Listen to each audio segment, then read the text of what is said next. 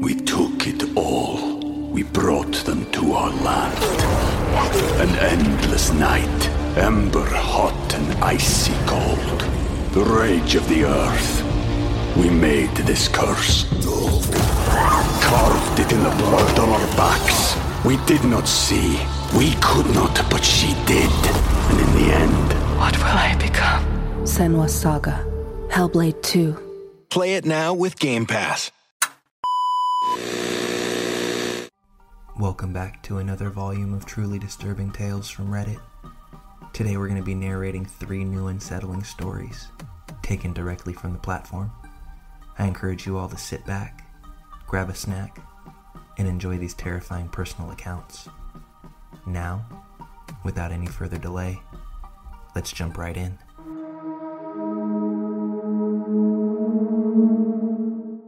My name is Lisa, and I'll tell you my story, which I describe as truly terrifying and unfortunately still affects my life today. You will understand why soon. I decided to share this story because it took place exactly two years ago, and because I think it can serve to awaken the prudence of some, especially in this period where the days are shortening. To put into context, this happened October 1st, 2020, in the midst of the COVID 19 pandemic. I was 17 at the time and had just left my small hometown, a place near Paris, for a provincial town to continue my studies. This was my first time being away from my family, about four hours by train, so I was looking for an apartment, a place to call my own, but I found the prices to be rather unaffordable, so I decided to find roommates instead. I settled in a brand new student residence in the heart of the rich bourgeois residential pavilion. It was a beautiful area, especially compared to the neighborhoods that I would have had to find an apartment in if I were paying for a single by myself. Everything starts out fine. I go to school, but right from the beginning, the teachers let us know that unlike students in other disciplines, we will have classes in person and not remote, so it's likely that we'll be the only students on this part of campus. In short, the first classes are going pretty well, even though I'm slightly awkward and have a little trouble fitting in with the others. There's also this black shadow. On Thursdays and Fridays, I finish at 8 p.m., which means my return to my residence is around 8:45. That allows for time to wait for the train that didn't pass often during the pandemic and to make the 3 stops before walking 10 minutes to my house. I typically walk alone on my way to and from school, but in the week of September 1st to the 27th, going to class in the morning, I came across a man 3 times. The same man dressed in black, wearing a hood, and whose face I could not really distinguish. What bothered me at the time was the fact that it didn't fit in with the neighborhood's chic environment. But I'm not focusing on that per se. The night of October 1st. As usual, I leave school, but unlike other days, I take the train about an hour later than I normally do. I had finally made a friend whom I had discussed taking the bus home with, so I thought that he'd be joining me. But unfortunately, that didn't click. So, as usual, I end up waiting alone. And once I'm in the train, I realize that it's just me and the driver. There's nobody else here. So I decided to sit in the four seat squares to make myself comfortable. At the next stop, which is still in the campus area, I turn my head just as the doors automatically close, and my eyes cross that of a man sitting alone in black. As our eyes catch, the man stands, puts his hand between the doors that were already closing, and enters. While the train is empty, he chooses to sit right in front of me. Intimidated and understanding that the situation is suspicious, I look away. I prefer to look out the window anyway. The more time passes, the more my instinct leads me to believe that this man may have bad intentions. In my head, I begin to develop a plan to ensure that this person doesn't follow me when I have to get off the tram. Once the train arrives at its destination, I decide to leave at the last possible moment. Just as the doors begin to close, I jet from my seat and rush out the door. As I begin walking, I hear a cry and I turn my head. I see the man who managed to get out, but obviously pinched his fingers while trying to block the door. The man then begins to walk behind me.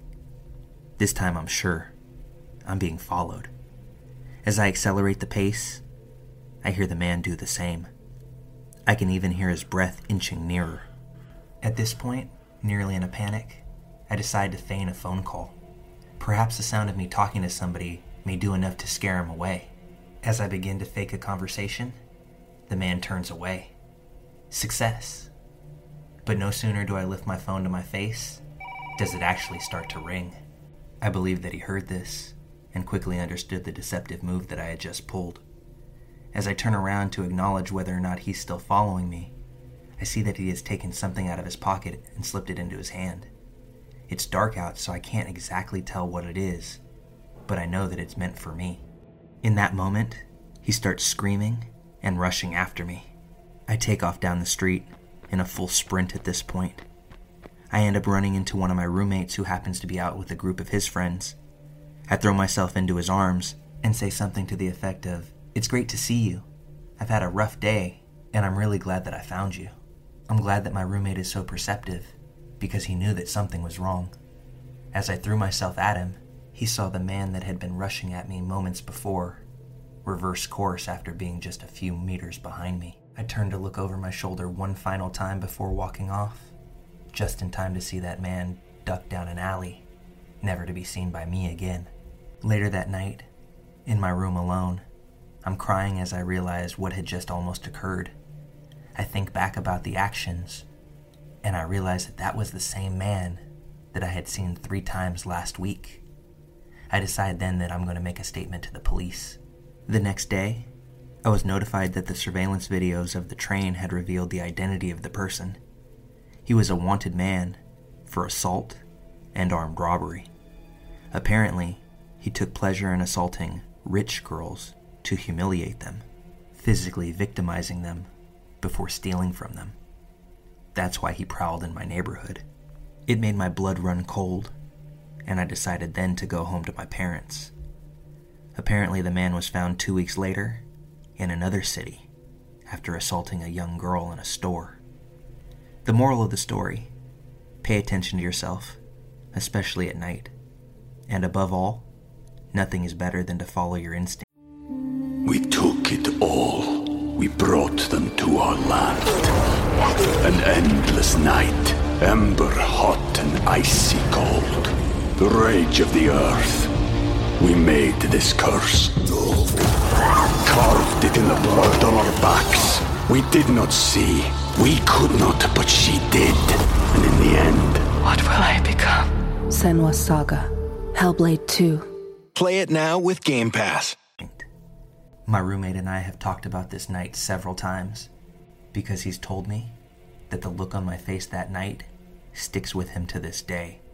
He had never seen such fear on a human's face before. While nothing terrible happened to me in this story, it's definitely kicked up a feeling of distrust. I constantly remain on guard, especially when it comes to meeting people with hoodies on. And now I keep pepper spray in my bag because you never know what lurks on the next train.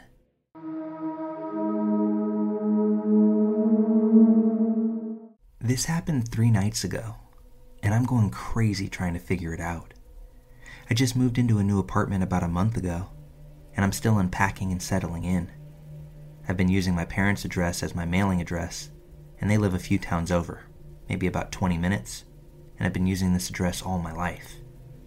Three nights ago, my parents called me at 2 a.m., freaked out, and they proceeded to tell me this story. Apparently, about an hour before, someone starts banging on their front door and repeatedly ringing the doorbell. My stepdad walks downstairs, opens the door, leaving the front glass door closed and locked. There was a man standing outside who looked to be in his 30s, wearing a black hoodie with the hood pulled up around his face. He didn't have any distinguishing facial features, facial hair, or tattoos. The only thing my stepdad said was that he looked to be Hispanic. Neither my stepdad or my mother, who was watching the whole thing out the window, recognized the man. He says, I'm so sorry to bother you, but I'm looking for my full name. My stepdad plays dumb and says, Who? The man proceeds to state my full name again and says that my boyfriend is worried because I didn't come home that night. He claims to be a friend of my boyfriend and tells my stepdad that they are both out looking for me. worried because I didn't show up at home. Now, I don't have a boyfriend. I live by myself with my three dogs and haven't been in a relationship for the past five to six months. Here's the weird part my stepdad asked the guy what boyfriend he was talking about, and the man tells him the name of the boyfriend that I had when I was in 10th grade, nearly 20 years ago. My boyfriend in the 10th grade has a very, very unique Italian name. I'd never met anyone with a full name even close to his. He says my high school boyfriend's name a few more times to ensure my stepdad heard him, and repeats that they're very worried about me. Is my stepdad sure that I'm not inside? At this point, my stepdad is thoroughly weirded out and closes and locks the door in his face. The man doesn't leave, though. He lingers in front of my parents' house for the next 10 minutes, smoking cigarettes and talking on the phone. Finally, my parents call the cops. About five minutes before the cops arrive, the man walks down to the dead end of their block and then drives away in a silver car. My stepdad was unable to get the license plate. My parents file a police report, and nothing else happens. After I hear this story, I'm going nuts over the weird details. How would someone know who I dated nearly 20 years ago? And what would the motive be of making up a story that included that weird detail about my past? I haven't had contact with the 10th grade boyfriend in over a decade. Yesterday, I decided to message him on Facebook to see if he has any insight. I tell him the whole story, and he's just as confused as I am, and also claims to have no part in it. I'm at a loss. I'm also really freaked out that some strange man is going through that much trouble at 1 a.m. to look for me. Any insights or ideas would be greatly appreciated, because I'm literally racking my brain trying to figure out what this was all about.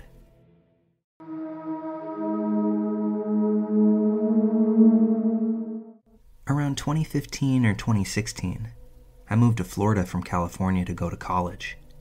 I was about 18 at the time. I was staying in a small studio by myself, pretty far from the university, but close enough to where my apartment was considered the hangout spot.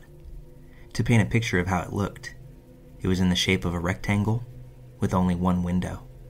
So you walk in, and it's the living area, then the kitchen, then the bathroom, with closets on the right side of the wall.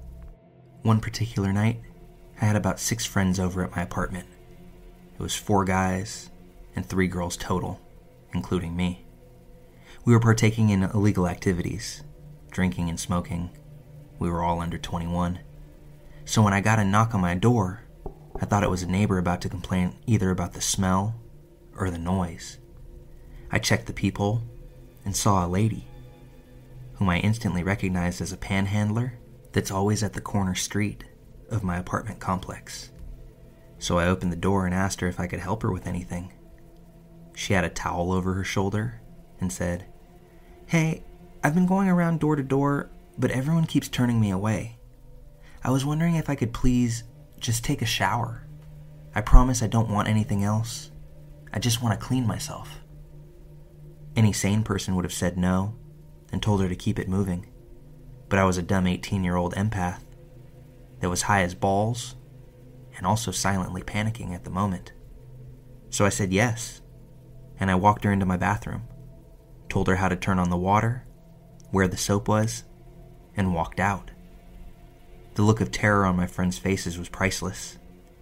All at once, they started asking why I had done that, and if I realized how dangerous the situation could be.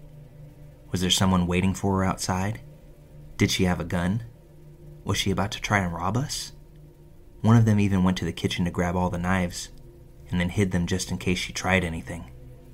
Then we all went quiet, just anxiously waiting for her to finish showering. When she was done, she came out of the restroom. I walked her to the door. She said, May God bless you. And I never saw her again. Not outside, not at the corner.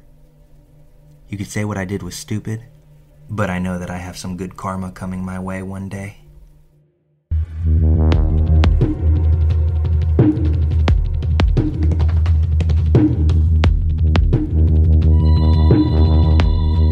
Have you made the switch to Knix? Millions of women have made the switch to the revolutionary period underwear from Knix. That's K N I X. Period panties from Knix are like no other, making them the number one leak proof underwear brand in North America. They're comfy, stylish, and absorbent, perfect for period protection from your lightest to your heaviest days.